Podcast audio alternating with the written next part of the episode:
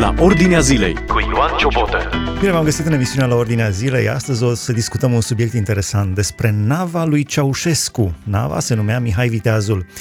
Am invitat în uh, emisiune în studio un marinar militar care a fost, a făcut uh, serviciul militar chiar pe nava lui Ceaușescu. Iosif Văleanu, bine ai venit în emisiunea la Ordinea Zilei. Mulțumesc, salut ascultătorii. Spune-ne când ai început uh, activitatea de marinar pe nava lui Ceaușescu și care au fost uh, primele impresii, fiind marinar militar pe nava Mihai Viteazul? Am fost încorporat în 1983, în noiembrie. Mă săturasem de lucru, abia începusem de fapt și nu mai îmi plăcea, zic mă duc în armată și m-am trezit că m-au luat marinarii de la Giurgiu la 2007, 0-2007, unitate, am văzut că sunt marinari, m-au dus la unitate, era o unitate de vedete dragoare care așează mine pe apă, pe fluviu și le distruge. Acolo a urmat un curs de șase luni de pregătire, neștiind de fapt unde ajung și ușor am înțeles că de fapt suntem pregătiți pentru a merge pe nava instituției prezidențiale, bineînțeles, spuneam nava lui Ceaușescu, că n-avea cu ei să fie, și m-am trezit, ne-am trezit după șase luni de zile pe această navă, nava albă și să mai spunea zile negre, adică era șmotru toată ziua, ordine, disciplină și așa mai departe, exerciții, Probabil și pe alte nave este ordine, disciplină, șmotru, mă gândesc, nu știu. Da, întotdeauna, da, asta e regula, asta e regula la marină, da. Și era o navă de 63 de metri, avea trei punți, puntea principală, intermediară și superioară, ă, avea 450 de tone deplasamentul. Ă, era navă militară echipată de război? era navă civilă cu echipaj militar, în caz de război se putea echipa foarte repede, erau pregătiți.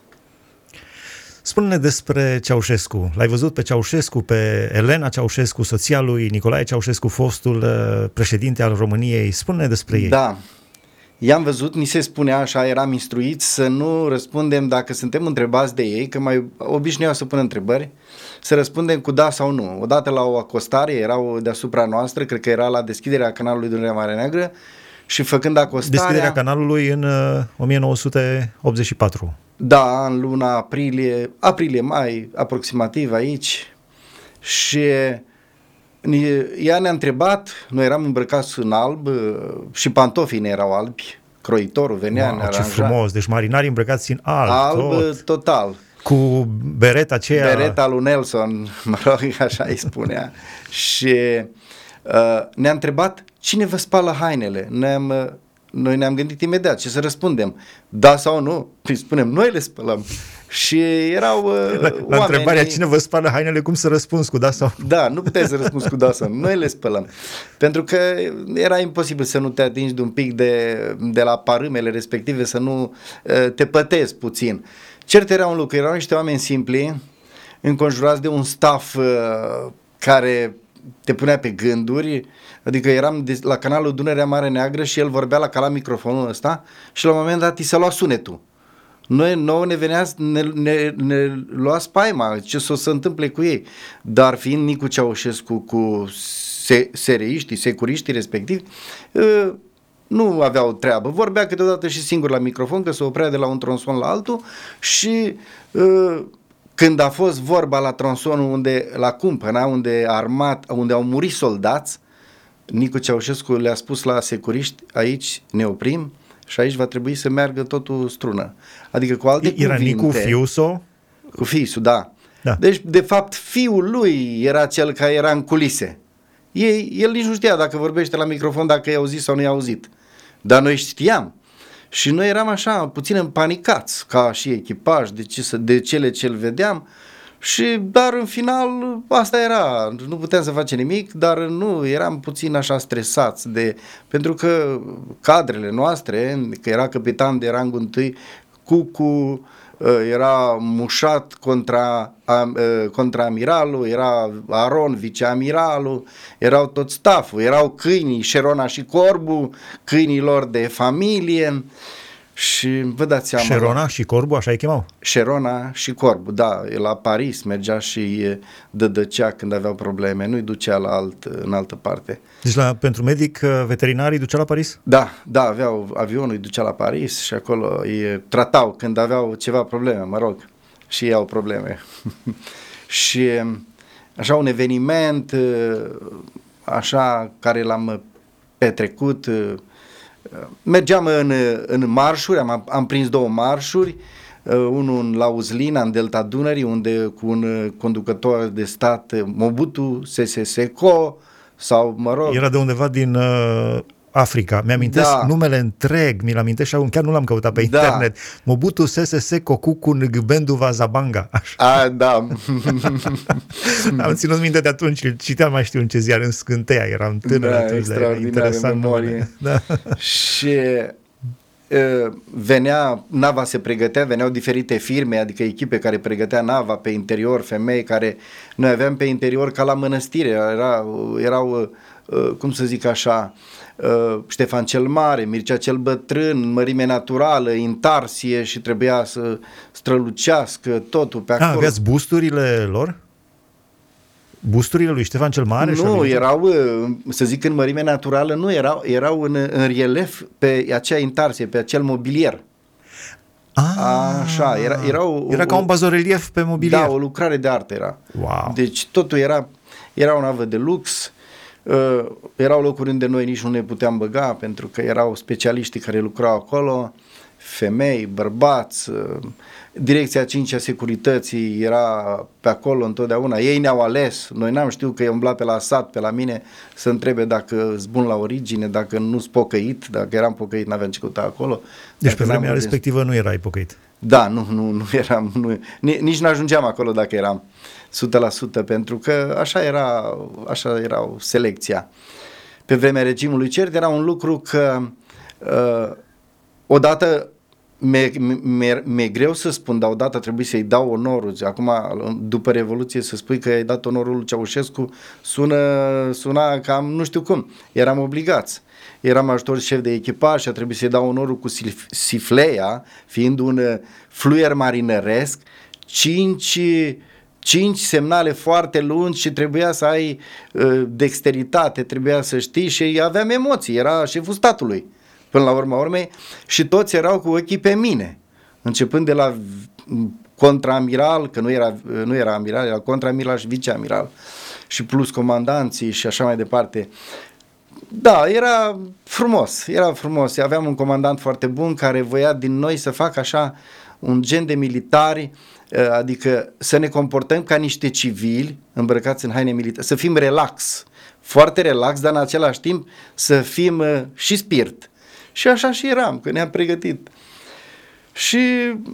Erați gata și pentru a-l apăra pe Ceaușescu și pe Elena? Dacă... Nu, nu, nu. Era, avea, gar, aveau gărzile lor personale care erau în civil și erau... Deși Coafeza era major în securitate. Și bucătarul iar avea grad, toți erau înarmați uh, și instruiți în sensul ăsta, noi nu, nu, nu ne ocupam, noi eram cu cu nava, cu posturile de pe navă și să nu comentăm, să nu vorbim, să... Odată, a rămas, odată toate lucrurile au fost puse la punct, a rămas o mătură în calea lui și toți erau wow, cu ochii pe o wow. mătură, dar el era un om simplu și nu, nu, niciodată nu avea treabă cu noi, cu militari și nici nu comenta. Știa că suntem oameni și noi la rândul nostru și se întâmplă. Și a văzut Ceaușescu mătura? Bineînțeles, bineînțeles că era, era pe traseul lui.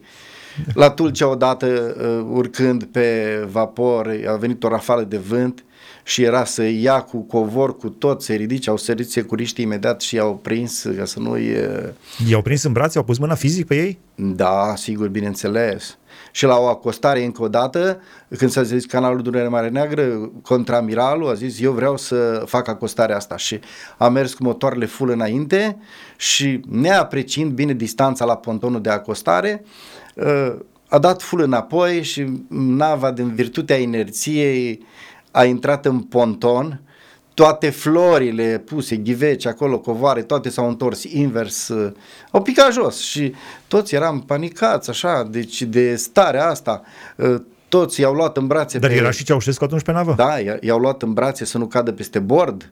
Deci a fost așa o situație care nu, nu, nu te pune așa puțin în, într-o în panică, pentru că e- noi eram foarte instruiți și în același timp știam că ce ne, ce, ce ne paște după ce plecau ei. Dar în final totul a fost bine, n-au comentat, să știți că erau oameni care nu erau așa pretențioși, să zici, nu erau ca nord-coreanul ăsta care e la ora asta. Dar uh, cert era un lucru, că uh, noi uh, eram uh, foarte instruiți și munceam foarte mult pe navă, dar la un moment dat a intervenit ceva, noi dormeam pe navă, eram campați pe navă și în uh, 1980... Ați fost și în, uh, la chefuri cu ei, în Delta Dunării, cu guvernul? Da, am fost la chefuri, am văzut când chefuiau, cum uh, se pileau, să zic așa, și voiau, aveau un ansamblu Dobrogean de la mobil și unul voia să-i cânte aia, unul voia să-i cânte aia și venea Elena așa, într-un, așa puțin, era șcăpăta puțin, venea între ei și îi împăca, zice, nu mai cânta aia, cântă asta, care vreau eu. Și îi mai împăca și erau așa, Se pilea și Nicolae Ceaușescu și Elena? nu, el nu, ei nu beau. Niciodată? Nu beau, ei, el era, cred că, sub tratament, uh, după câte știam, și el juca șah cu Manea Mănescu, erau așa foarte liniștiți ăștia alți din ceilalți Manea miniștri. Mănescu cred că era prim-ministru, mi se pare, nu? Sau ministru de externe, nu mai știu ce era. Cred că de externe mai degrabă. Deci i-ați văzut jucând șah acolo, pe Ceaușescu da, cu jucau ministrul de șah externe, cu împreună. Manea Acum Mănescu. nu știam care e mai bun, dar oricum, Ceaușescu trebuia să câștige. da. mă gândesc. Cert era că uh, în urma lor era cam jale când plecau, își mai pierdeau câte ceva, veneau înapoi peste noi, cam furat, cam dres. Dar poate să și întâmpla, dar nu mai știu ce... Cert era că eram și noi, ca și ei, români și se putea întâmpla multe. Dar uh, vreau să vă spun că erau oameni care nu, era, erau, nu erau pretențioși și erau așa, ca la colectiv erau. Deci nu erau oameni intelectuali, să zic, care nu erau așa galanți și așa mai departe. Știu că am avut uh, un vecin în Alba Iulia, unde am crescut și a, a lucrat vreo șase luni pe mașina lui Ceaușescu și îl întreba tata, chiar este mai deștept decât ceilalți, chiar este așa, chiar pe vremea înainte de Revoluție și vecinul nostru era un om foarte deschis. Și spunea, nu, nu, nu, nu, nu este Ceaușescu mai deștept decât ceilalți, dar este cu 5 minute înaintea celorlalți. Da, sigur, sigur că el, el știa cât trebuie să iasă la hectar pentru că el avea porumb în curte la Palatul Primăverii și el, el, el își săpa porumbul sau femeia de serviciu și el știa cât trebuie să iasă, vă dați seama. Intuia lucrurile un Da, pic le înaintea intuia- celorlalți. Da, așa se mergea și uh, eram escortați de vedete torpiloare, de vedete dragoare, eram uh, în navă de rangul întâi, ne salutau toți, uh, trebuia să răspundem la saluturi. Ce Era- înseamnă navă de rangul întâi? Avea o flamură specială? Da, avea o flamură prezidențială mai degrabă, aș putea spune, că e șeful statului la bord și toți se dădeau, mă rog, toți îți, își, îți făceau loc, pentru că era un convoi militar, de fapt. Asculți la Ordinea Zilei Dar E- era navă de rangul întâi și când el nu era la bord, cum se întâmplă Da. că mai merge acum poliția sau Da. salvarea cu girofarurile aprinse chiar dacă nu sunt în... oricând, pentru că oricând el putea veni la bord, era, era la bord era na, nava instituției prezidențiale, nu, nu puteai, n-aveai voie să spui că e a lui, ci a, insti- a instituției. Și Deci erați înconjurați stânga-dreapta de Da, eram- nave de război. Da, de nave de război, când plecam în marș. Când nu, nu, eram, nu, nu ne deranja nimeni și era, aveam un câine lup la mal care, care, care ne păzea. Dar Și cert este un militarii lucru. dormeau pe navă? Da, dormeam pe navă acolo și mâncam și el se îngrija, comandantul navei era un om deosebit, era, era din Bacău, de la mine, cum să zic, eram de-al lui. Eram, uh, era un om uh, foarte deosebit, special, prieten cu Ceaușescu, îi stăteau la masă împreună întotdeauna, erau, erau prieteni, pur și simplu. Pentru că în fiecare weekend mergea la Snagov. La Snagov mai erau două nave pe lacul Snagov unde mergea cam în fiecare weekend. Și acolo Ceaușescu a vrut și el să conducă un vaporaș. și s-au speriat uh, cei din garda lui când au zis că vrea să conducă nu numai România, ci și vaporul vaporașul și atunci s-au gândit să facă o comandă dublă. Și deci uh, era sub cabina, a făcut o comandă dublă și acolo stătea un, un marinar, un comandant bun și pe el îl lăsa sus să conducă, dar de fapt, de fapt comanda era dublă, o conducea cel de jos. Pe el numai dădea de manete și făcea niște acostări extraordinare, dar de fapt cel de jos făcea, că altfel făcea praf și vaporul și... Crezi toate. că se întâmplă asta și în guvernul României? Da, comandă dublă. Nu, nu știm ce se întâmplă nu și în ce nu guverne din lumea asta e da. comandă. Comanda e de undeva de dedesubt da, sau de supra. A, am aflat ulterior de chestii. Nu s-au apucat deci Ceaușescu nu știa că altul manevrează. Nu, nu, nu, nu, pentru că el trebuia să-i lase ăsta, să se bucure el de, de, de, de cunoștințele lui care le acumulase din toate domeniile, mai puțin în chimie. în chimie era ea. Elena era cu chimia. Cert era un lucru că noi eram ok până într-o zi când în, în 84 noiembrie pe 27 eram cu colegii în cabina de comandă, ascultam ceva muzică, era Rusia aproape, vis-a-vis eram noi de Rusie, din Bulgaria și era o formație pe acolo din Occident venită, mă rog, îi auzeam, îi ascultam. A, era orașul ruse da, din Bulgaria. care e cât Timișoara de mare și uh, bulgarii erau mai deschiși decât noi la Occident, să zic așa. Și mai vizitau formații muzicale de dincolo. Și la un moment dat ne apare pe tablou din uh, cabina de comandă un, un LED care se aprindea și făcea țăr, țăr, da, foarte finuț așa. Niciodată nu l-am auzit. Aveam alarme, dar nu suna așa. Ei, în momentul ăla când am văzut că se aprinde LED-ul la, la compartimentul echipaj uh, sub punte, unde stăteam noi, deci pur și simplu am intrat, am coborât pe scări, nu se putea numi coborât, ca pe tobogane ne-am dus acolo. Ați în moment, zburat pe scări? Am, ne-am dus la vale și am mers exact acolo, că știam unde arăta compartimentul maestri militari și era un LED care mergea și când am ajuns acolo, cel care era înainte mea era un uh, băiat bine legat, uh, ușa era de metal și în momentul respectiv s-a, uh, când a deschis ușa, ușa l-a lovit o presiune dinăuntru, l-a lovit, a dat cu el de perete, el fiind mai bine clădit, eu în spatele lui și am uh, o flacără a ieșit din camera respectivă, imensă, o limbă de foc, tot holul instantaneu la foc, tot holul, tot era numai din melamină și în momentul respectiv uh, a fost un foc instantaneu, noi am fugit într-un șat, așa, am reușit să fugim și n-ai mai putut să intervii acolo, era cabina, era sub nivelul apei, așa, parțial, parțial, a luat foc, bineînțeles s-au alertat uh, cel care era ofițer de gardă, a alertat pompierii uh, și toate organele. Deci vă dați seama... Uh, a fost un act terorist?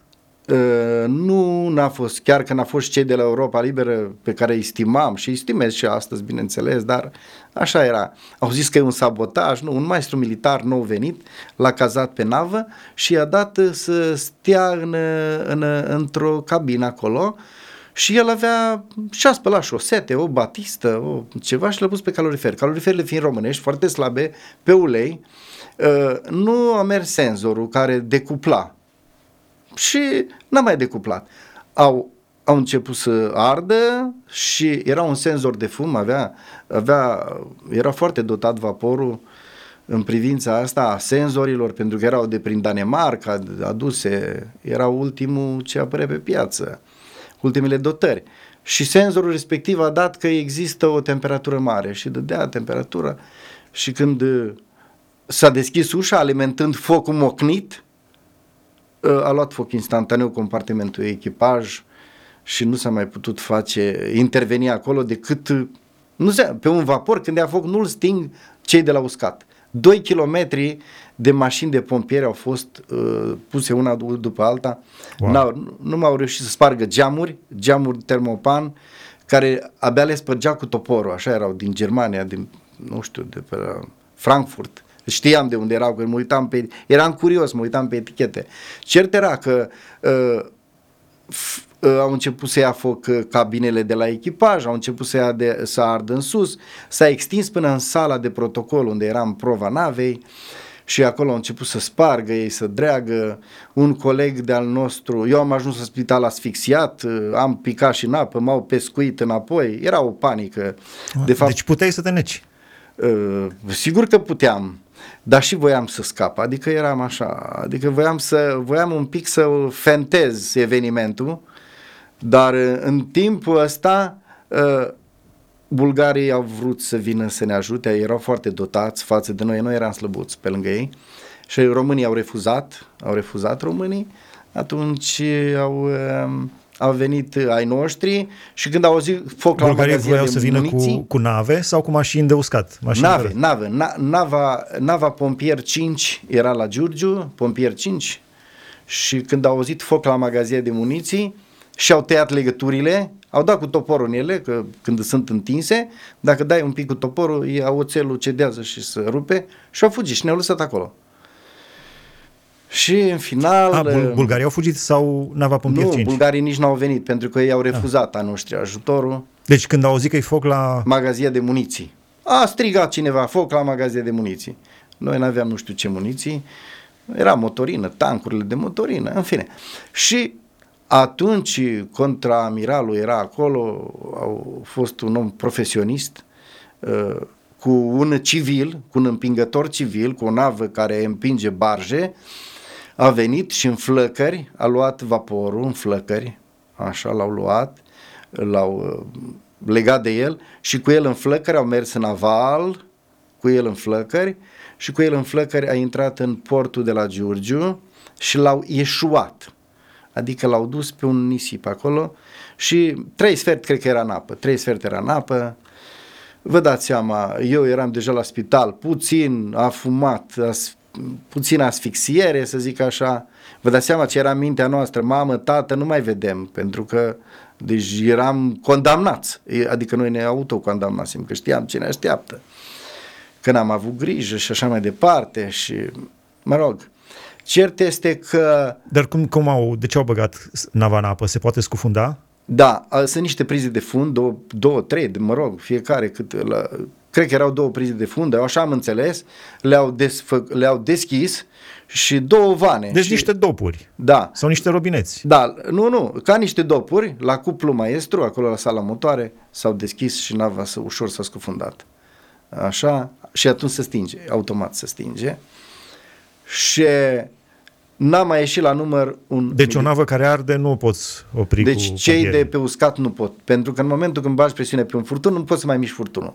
Pentru că el e blocat prin uh, culoarele care... Nu, nu e spațiu deschis. Deci asta e, când ia foc un vapor e foarte greu de stins și de obicei se scufundă într-o zonă unde poate fi recuperat. La noi așa a fost. Uh, după ce l-a scufundat, n-a mai ieșit la apelul militar, erau doi frați mm, și acum scapă numele uh, și verișorul lor și unul din cei doi frați, cel mai tânăr, n-a fost găsit decât de scafandri, uh, era cu masca pe figură, el era de motorist, era motorist, noi eram puntist eu, și el și-a pus masca și din cauza fumului a vomitat și s-a asfixiat și um, în final a venit un salvator, după câteva zile cu scafandri, au scos vaporul, uh, l-au, l-au scos la linia de plutire și l-au dus în șantierul naval Oltenița, unde s-au cheltuit, cred că, 20-30 de milioane de lei să-l refacă. Ceaușescu n-a mai, n-a mai mers cu vaporul respectiv, m-am gândit de ce, nu știu, cred că era frică după... Niciodată. Era frică să nu aibă vreo bombă la bord amplasată, nu știu, mă gândesc și eu. M-am gândit și eu ce riscuri ar fi avut, dar nu. Cert era că nu n-am mai uh, au venit uh, generalul, să zic așa, amiralul, uh, un capitan de rangul întâi care era comandantul flotei 24, a spus sunteți niște eroi, meritați maxim acasă permisie, maxim bani.